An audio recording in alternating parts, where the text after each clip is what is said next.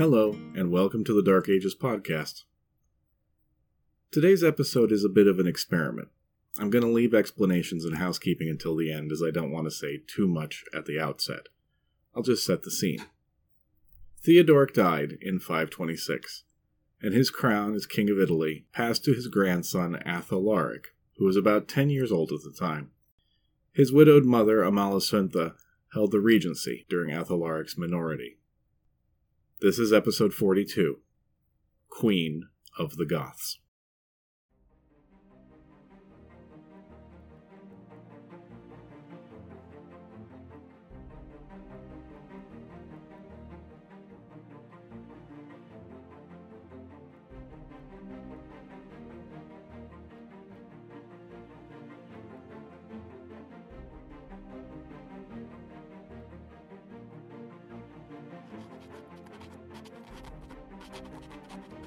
King Athalaric, by the grace of God, to his noble Praetorian prefect for Gaul, the illustrious Liberius. You will be grieved to hear of the death of our Lord and grandfather of glorious memory, but will be comforted to know that he is succeeded by his descendant. Thus, by God's command, did he arrange matters, in order that he might leave his kingdom at peace, and that no revolution may trouble it after his death. The death of Theodoric brought to the surface the fractures in Italian society that had been papered over by the king's gravitas. Though, as we've discussed, the mask had already begun to slip before his demise. At least part of that may have been driven by anxiety over the succession. A carefully arranged plan involving the marriage of Theodoric's youngest daughter, Amalasuntha, to a Spanish noble named Eutharic, and thus maintaining the unity of the Visigothic and Ostrogothic kingdoms, had crashed and it had burned, though not before the birth of two children a son, Athalaric, and the daughter, Madaswintha.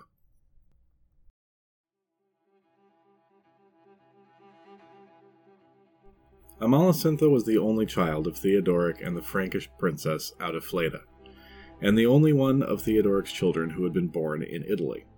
Her half sisters had been brought up on the move, no permanent security, their future always hanging on the outcome of the next battle, or the whim of some more powerful authority.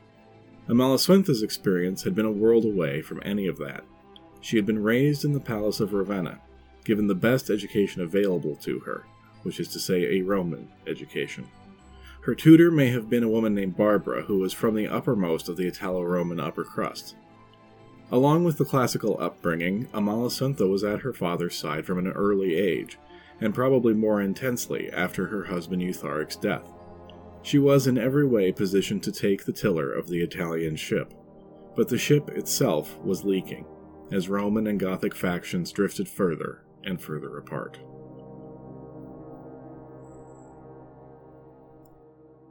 There are many among them who have never been reconciled to the late king's disposition to we Romans. The barbarians look on Roman men such as you and I as unmanly, and Theodoric's wisdom in promoting the Roman way, and in educating his daughter in that way, they condemn as alien to their own ways of being. For Amalasuentha, though she holds fast to her father's Arian religion and cannot be dissuaded from her error, in all other ways is devoted to Romanitas. To me, she calls to mind women of our recent history, most especially the Augusta Galla Placidia, who, as you know, ruled Rome in the days when Valentinian was a boy. But these barbarians have no experience taking instructions from a woman, no understanding of the phenomenon of the woman who may shake off her natural state and become suited to command, as a man is naturally, though of course not in matters military. Some of these Goths, the more powerful among them, clamor and complain that all of Theodoric's arrangements are contrary to tradition, and that they will cease to be Goths and turn into Romans if things continue as they are. Myself, I suspect that Our Lady may prefer that outcome, though she does not say so. Legal sovereignty passed to Athalaric when the great king died, but before his departure he gathered all the Gothic nobles and compelled them to support the regency of his daughter Amalasuntha, until Athalaric came of age. They made the vows, but there was no precedent in Gothic society for women in places of political power, and Amalasuntha's position was tenuous from the outset.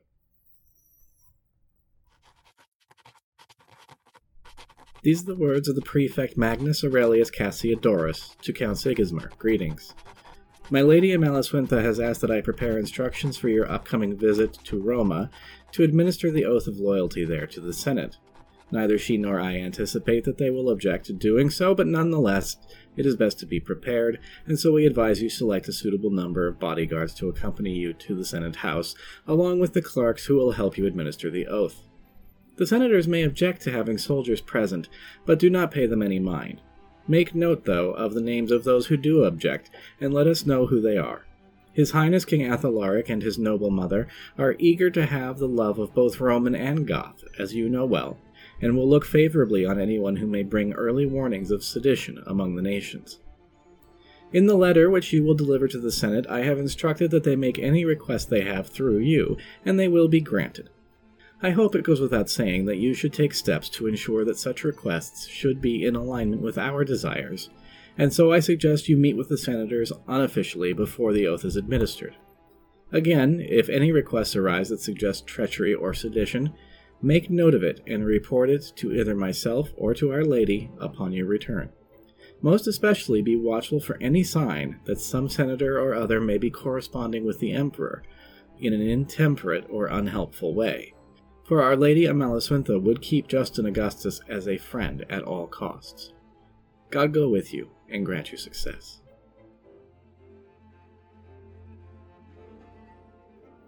Amalasuentha's upbringing and outlook made the Roman administrative machinery her natural power base. That was fine as far as it went, but in the absence of a mature male at the head of the military hierarchy, she was put at odds with the Gothic elite, and the unfortunate fact was that they were the ones with swords. The Goths feared erosion of their cultural identity in the absence of support from the palace, and focused their concern on the boy king.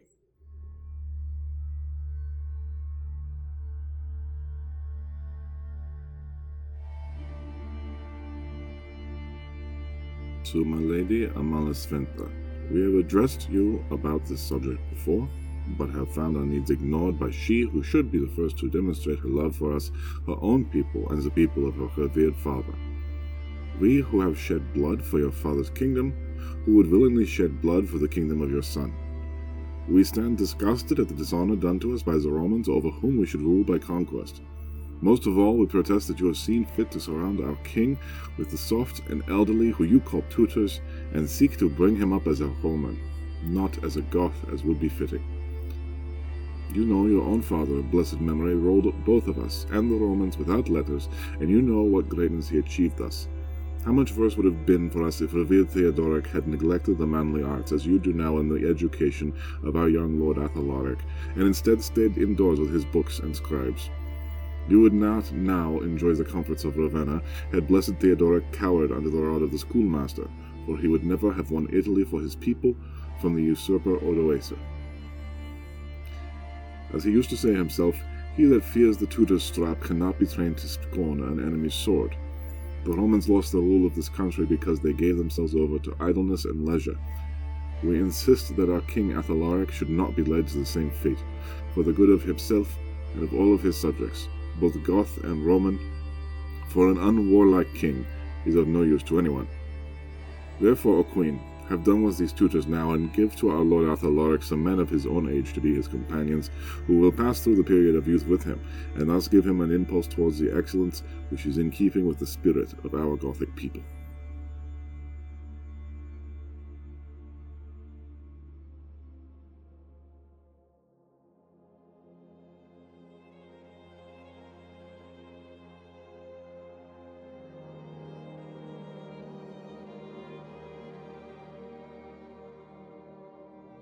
Amalasuentha, Lady Regent on behalf of King Athalaric of the Goths and patricians of the Romans, to Prefect Magnus Aurelius Cassiodorus, sends greetings.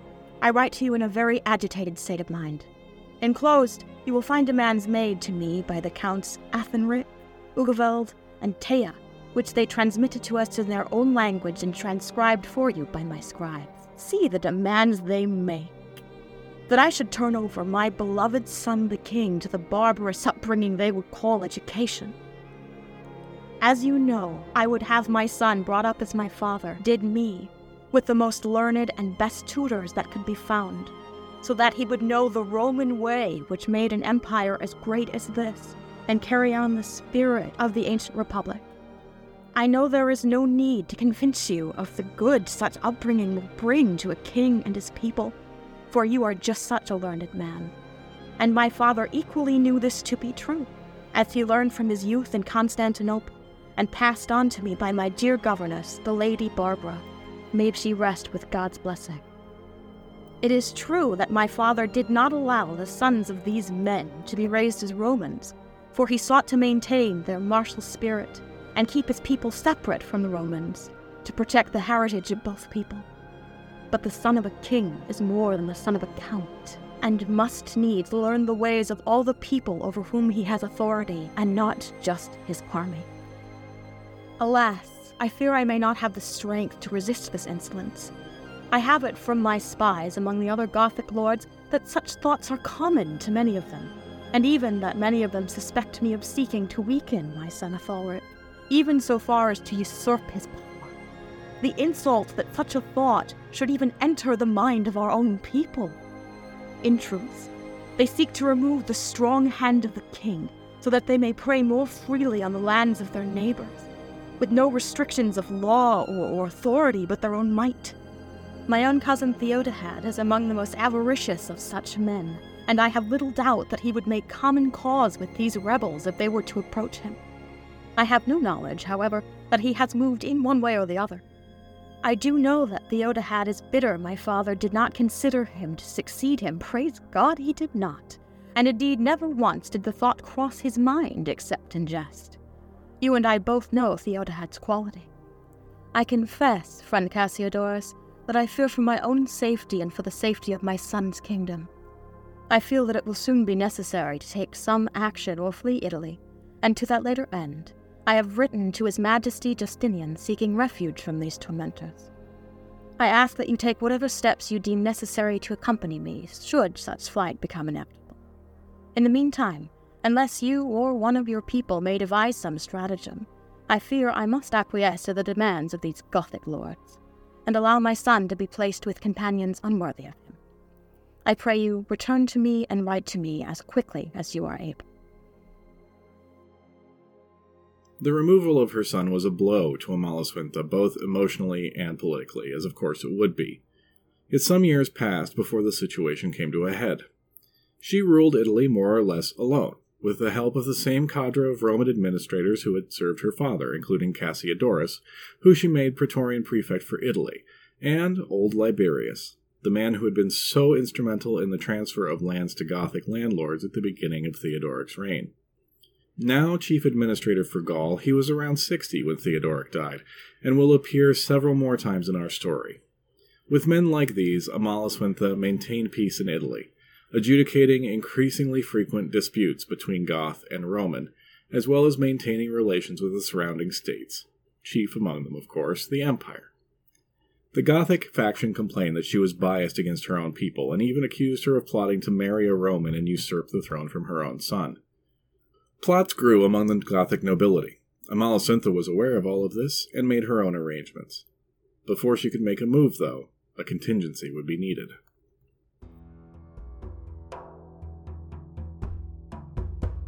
These are the words of the Emperor Justinian, the victorious, pious, happy, renowned, always triumphant Augustus, to Amalasuentha, honored regent to the patrician Athalaric of Italy.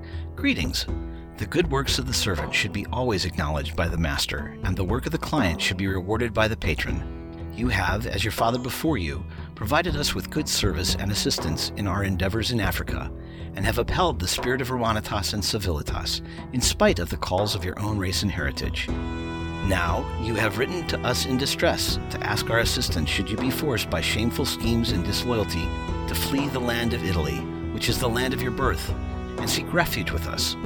It is with great sorrow that we hear of your troubles, that even your own son, in a monstrous perversion of natural affection, should not speak out against your troubles and misuse. Such a failure of fidelity shall surely be punished by the Lord God, for he is just in all things, though works in his own time. Showing that very manliness which we have already spoken of, you have made preparations to remove the rot from your vineyards. We pray for your victory and will not speak more of it. But fortune turns her wheel and none can know where it will stop. Therefore, we happily give that for which you have asked, A house is to be prepared for your particular use in the city of Dyrrachium, so that you may repose there in safety, either in perpetuity or until circumstances allow your return to your home.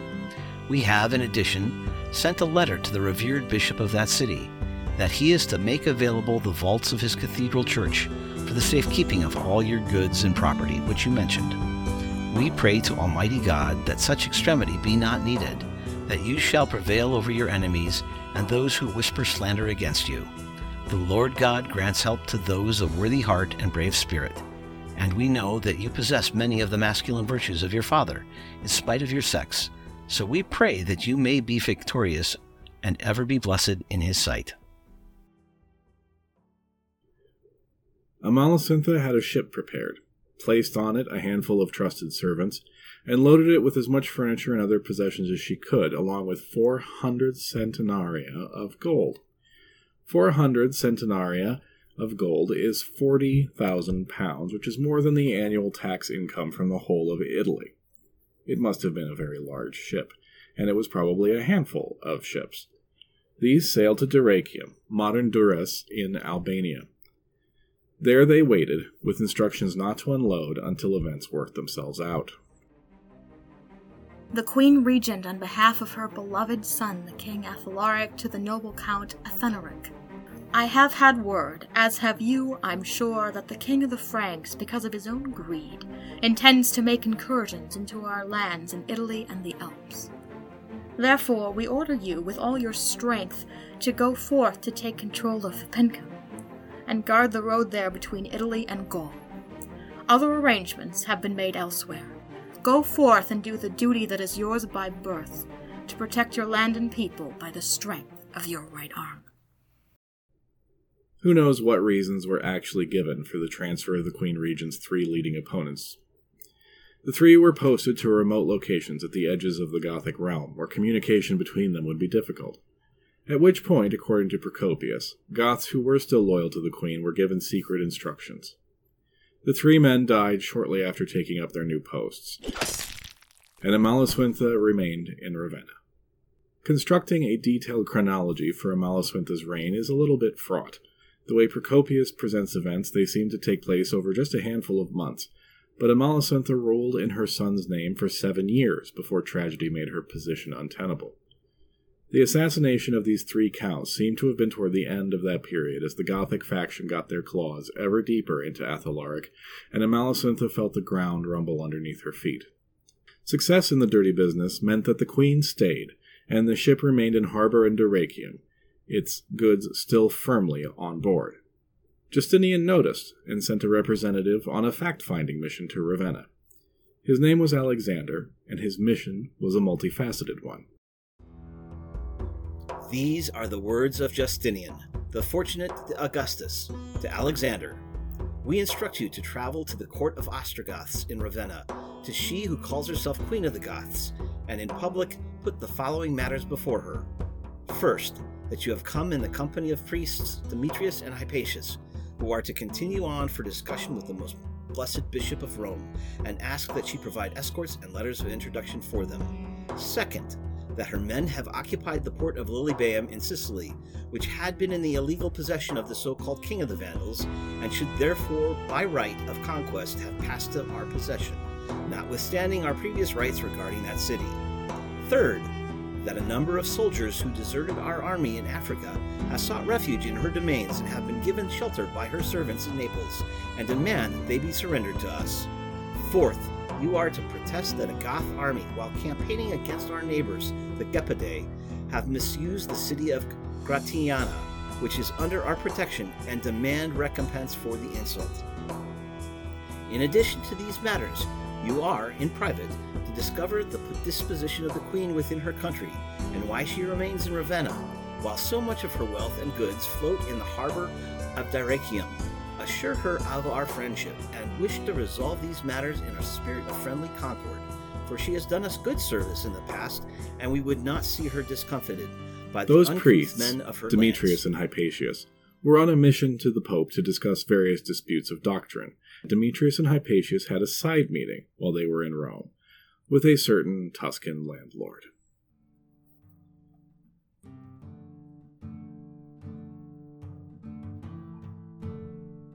The most revered fathers, Demetrius and I, Theodahad of the Amals, pray that you carry my words to our most illustrious father and imperator, Flavius Justinianus.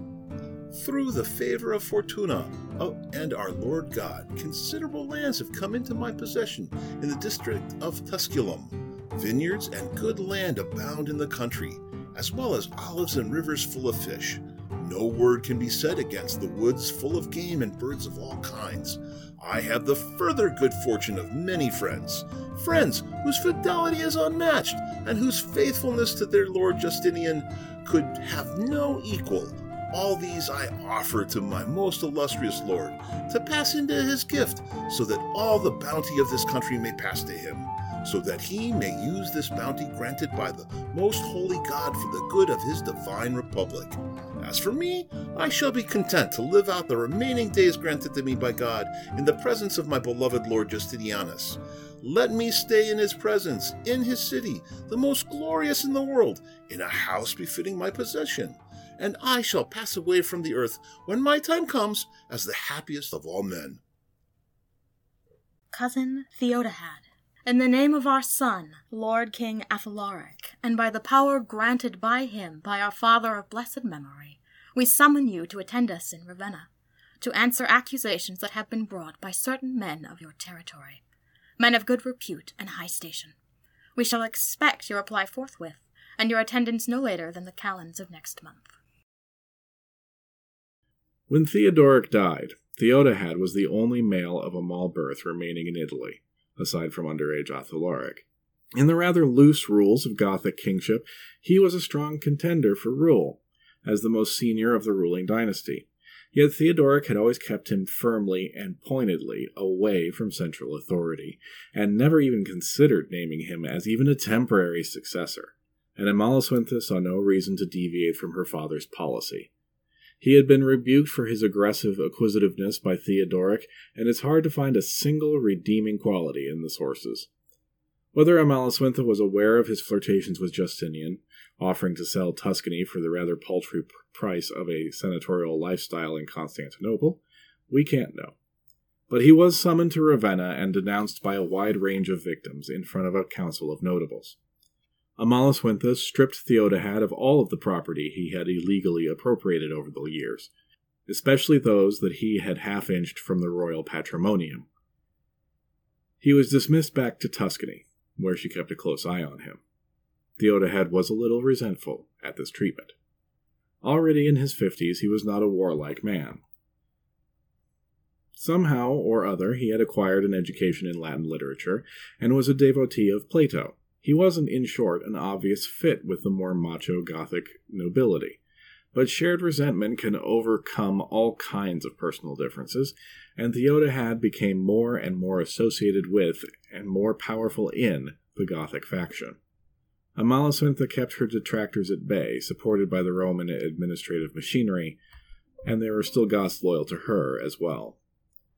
Athalaric, nominally still the king, was not among those loyal to his mother, after seven years in the company of the rowdy Gothic military elite, he fell ill. Possibly it was diabetes, along with the effects of hard living. In 534, not long after the confrontation with Theodahad, Athalaric died. He was 17 or 18 years old and had never really gotten the chance to be king of Italy in seven years. Athalaric's death left Amalasuentha in real trouble. Athalaric's nominal sovereignty had been the prop that had made her leadership acceptable to the patriarchal Goths. Ultimate power came from control of the army, and it was an article of faith that the army could not be led by a woman, no matter how much support she enjoyed from the civilian side. Without the army, she wouldn't last long. In desperation, Amalasuentha made a decision that was shocking, but also probably her only choice. Queen Amalasuentha to Justinian the Emperor.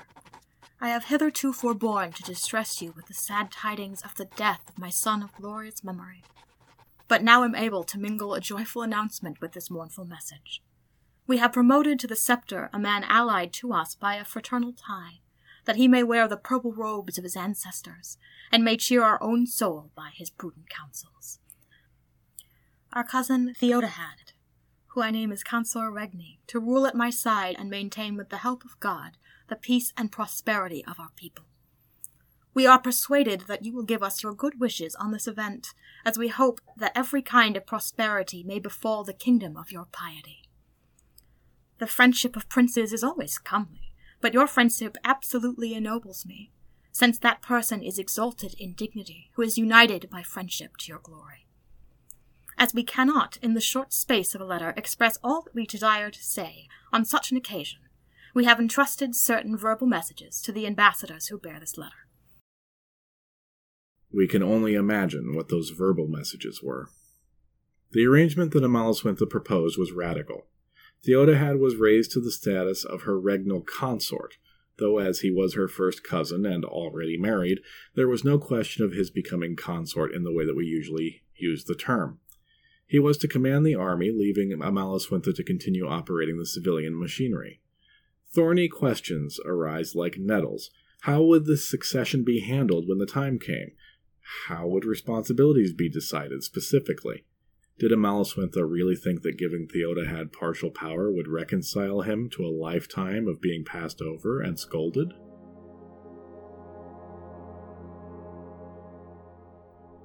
Thinking about it, I suspect that Amalasuentha believed Theodahad to be all hat and no cattle that he sought the status and perks of the royal title, but would balk at the responsibility and the day to day grind of administration, and that she would be left alone to exercise power more or less as she had before. It didn't work out that way. Theodahad had forgotten none of the humiliations he had suffered at the hands of the other Amals, and had no intention of letting it slide just because he'd been made a king.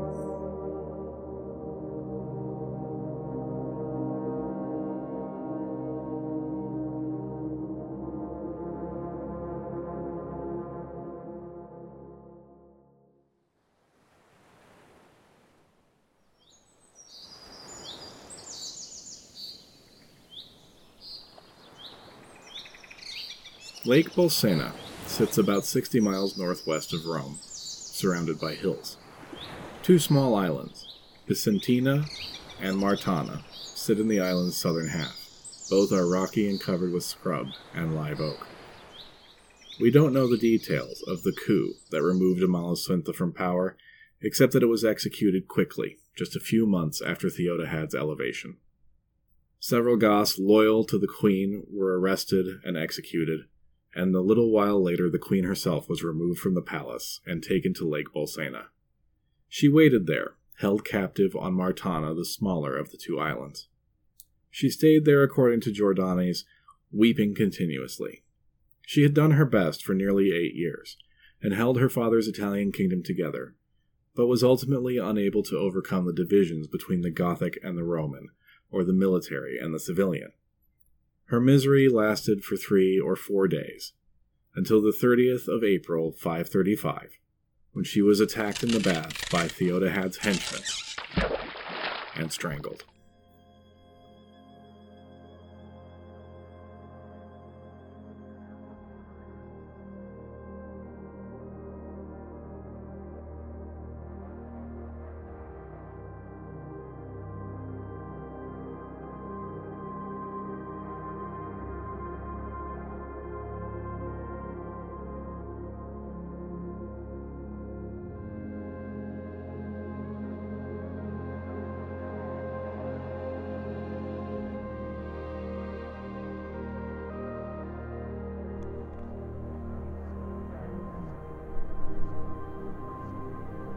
Even today, it's said that Amalasuentha's weeping can be heard drifting across the lake from Martana when the wind is high.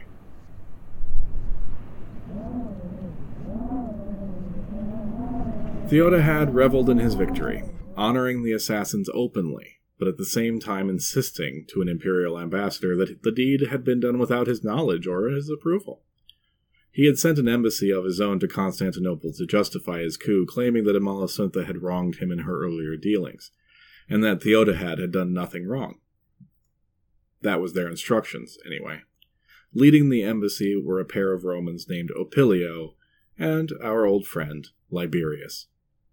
Opilio stuck to the script, but Liberius spilled the whole story to Justinian, and there would be consequences.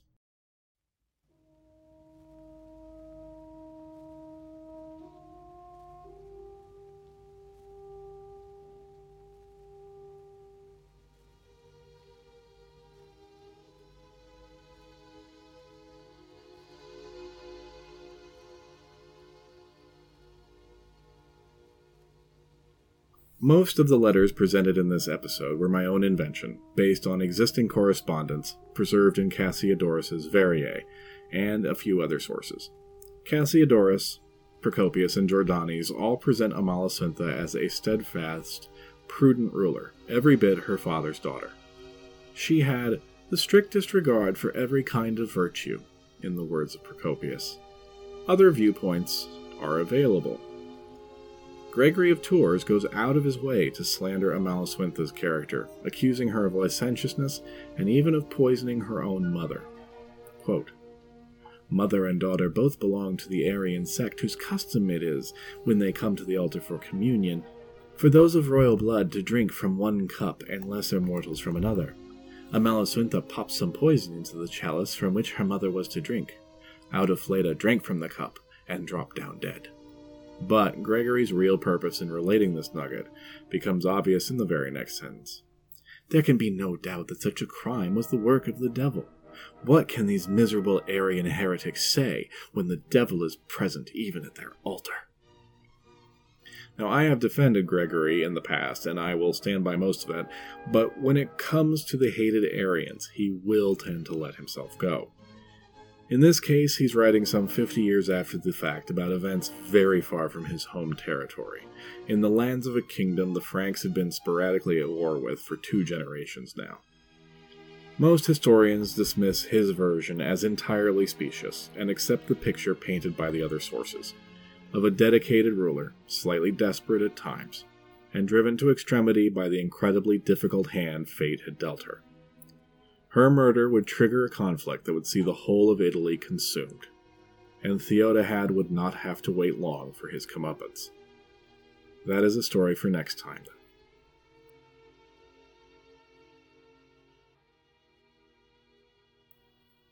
A special thanks to Peyton and David for stepping in as the voices of Amalasuntha, Theodahad, and Justinian. I hope you had fun. I did. Thanks to all of you for your incredible patience, and I hope that you have enjoyed the different format. An especially heartfelt thanks to contributors Tardigra and Steve, and to steadfast monthly contributors Paul, Scott, Jesse, Brendan, Alex, Dusty, and John, the Magnificent Seven. Thank you. And thanks also to my daughter, who left a review on Apple Podcasts, which was very sweet of you, little one. I've started to put some episodes on YouTube, coming out weekly until I catch up with myself, so to speak. There isn't a video component per se, but if you do like to listen to podcasts on YouTube or know someone who does, there they shall be. I'm mainly trying to future proof against the coming demise of Google Podcasts. Just search for the Dark Ages podcast, and there it should be. All that remains then is to thank all of you for listening. Next time we will be back to find out exactly what Justinian did about Amalasuntha's murder, along with the whys and the hows.